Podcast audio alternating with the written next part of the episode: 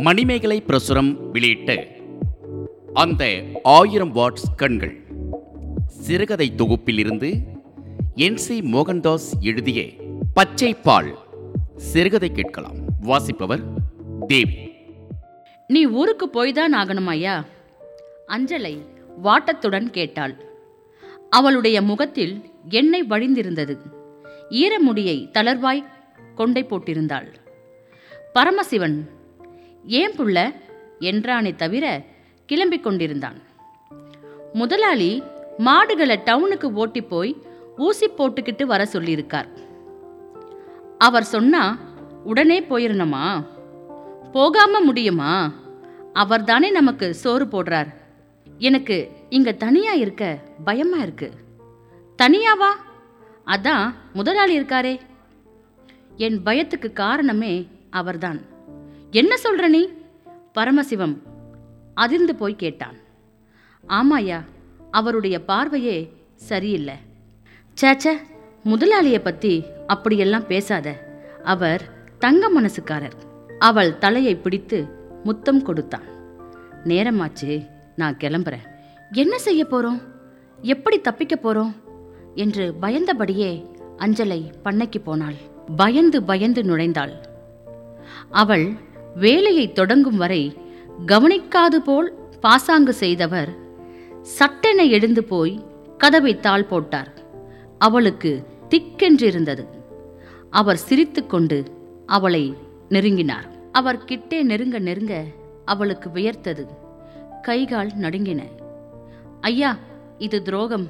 என் புருஷன் உங்களை தெய்வமா நினைச்சிட்டு இருக்கார் உங்களுக்கு வேண்டி அவர் உயிரையே கொடுத்து உழைக்கிறார் ஐயா.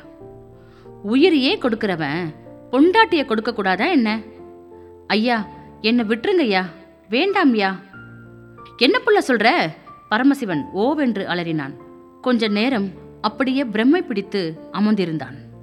அவன் கண்களில் உணர்ச்சி இல்லை. அந்த அயோக்கியனை சும்மா விடக்கூடாது. இந்தா கத்தி முதல்ல போய் அவனை பலி போட்டுட்டு வா. ஏயா பேசாம இருக்க? அஞ்சலை அவனை உலுக்கினாள். அவர் என் எஜமா புள்ள. அவரை நான் எப்படி இந்த உடம்பு அவர் வீட்டு உப்பை தின்னு வளர்ந்தது. அவரை கொல்ல எனக்கு தெம்பும் இல்லை மனதில் தைரியமும் இல்லை. என்ன மன்னிச்சிடு அஞ்சல. ச்சே நீ எல்லாம் ஒரு ஆம்பளையா? விடியற்காலை வானத்திலும் குழப்பம் இருந்தது. மேகங்கள் கூட்டணி அமைத்திருந்தன. காற்று சுண்டி சுண்டி அடித்தது. அந்த காற்றில் நட்சத்திரங்கள் துடித்துப் போயின. மின்னல்கள் மத்தாப்பு கொளுத்தின. மழைச்சாரல்கள் மண் வாசனையை கிளப்பின. வாசலின் சைக்கிள் மணி ஒழிக்க பண்ணையாருக்கு தூக்கம் போயிற்று. லைட் போட்டு மணி பார்த்தார். அட அதுக்குள்ள நாள் ஆயிட்டுதா? பரமசிவம் எப்படிதான் இத்தனை கரெக்டா வரானோ? என்று ஆச்சரியத்தையும் கொட்டாவியையும் வெளியே விட்டார். பின்புறம் தொழுவத்தில் மாடுகள் சங்கிலியை உதறி மா என்றன. எழுந்து நின்று சடசடவென மூத்திரம் போயின. மின்னல் ஒன்று ஜன்னல் வழி வந்து கண்ணை பறித்தது. அடுத்து வந்த மின்னல் மின்சாரத்தையும் தன்னுடன் அழைத்து கொண்டு போயிற்று. அவர் வேட்டியை சரி பண்ணி கொண்டு தட்டு தடுமாறி போய் கதவை திறந்தார். தொழுவத்தில் பரமசிவன் சர்சர் என ஒவ்வொரு மாட்டையும் பால் கறந்து கொண்டிருந்தான். அதிகாலையில் தினம் அவர் பச்சை பால் குடிப்பது வழக்கம். சீக்கிரமா பால் கறந்து எடுத்து வா சொல்லிவிட்டு அவர் கிணற்றடியில் போய் அமர்ந்து கொண்டார். தினமும் கறந்ததும் இளம் சூட்டுடனும் நுரையுடனும் பரமசிவன் கொண்டு வந்து கொடுப்பான். அவர் இரண்டு செம்பு குடித்துவிட்டு போய் முடங்கிக் கொள்வார். என்னப்பா இன்னுமா கறந்து முடியல? சீக்கிரமா கொண்டு வா. இந்தாங்கய்யா பரமசிவன் செம்பை நீட்டினான். அதை வாங்கி வாயிடம் கொண்டு போனவர் சற்று தயங்கினார். பாலிற்கு பதில் என்னவோ நெடி அடித்தது.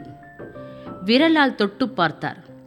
பிசு பிசுப்பாய் கெட்டியாய் மூக்கை அடைக்கும் கவிச்சியுடன் ரத்தம். அவருக்கு குமட்டிக் கொண்டு வந்தது. ஏய் என்ன இது? திடீரென்று அவன் செம்பை பிடுங்கி அவருடைய வாயில் கவிழ்த்து விட்டான். அவர் அதை சற்றும் எதிர்பார்க்கவில்லை. அவருடைய முகம் வெளிரி போயிற்று அப்படியே விழுங்கினார். ரத்தம் தொண்டையில் இறங்க இறங்க அது வியாபித்த இடமெல்லாம் நெருப்பாய் எரிந்தது. துடித்தார் துள்ளினார் தரையில் பொத்தென்று விழுந்து புரண்டார். ஐயோ அம்மா!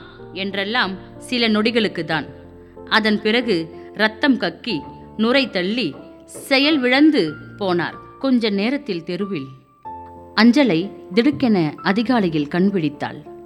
கணவனை தேடிய அவள் மேலே விட்டத்தில் தூக்கு போட்டுக்கொண்டு தொங்கின பரமசிவத்தை கண்டு வீலென அலறினாள். பண்ணையாரை பேய் அடிச்சிருச்சான் வாங்க போய் பார்ப்போம் என்று சலசலப்புடன் ஜனங்கள் அவருடைய வீட்டை நோக்கி ஓட ஆரம்பித்தார்கள்.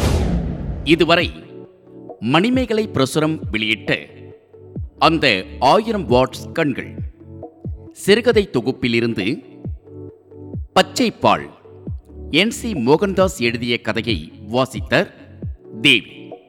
இந்த பாட்காஸ்டில் இடம்பெற்ற இந்த கதை குறித்த உங்களது கருத்துக்களை எங்களுக்கு தெரியப்படுத்துங்கள். கருத்துக்களை தெரிவிக்க வேண்டிய மின்னஞ்சல் முகவரி நான் media twenty twenty at gmail dot com N A A N M E D I A twenty twenty at gmail dot com என்ற மின்னஞ்சல் முகவரியில் உங்கள் கருத்துக்களை அனுப்பி வையுங்கள்.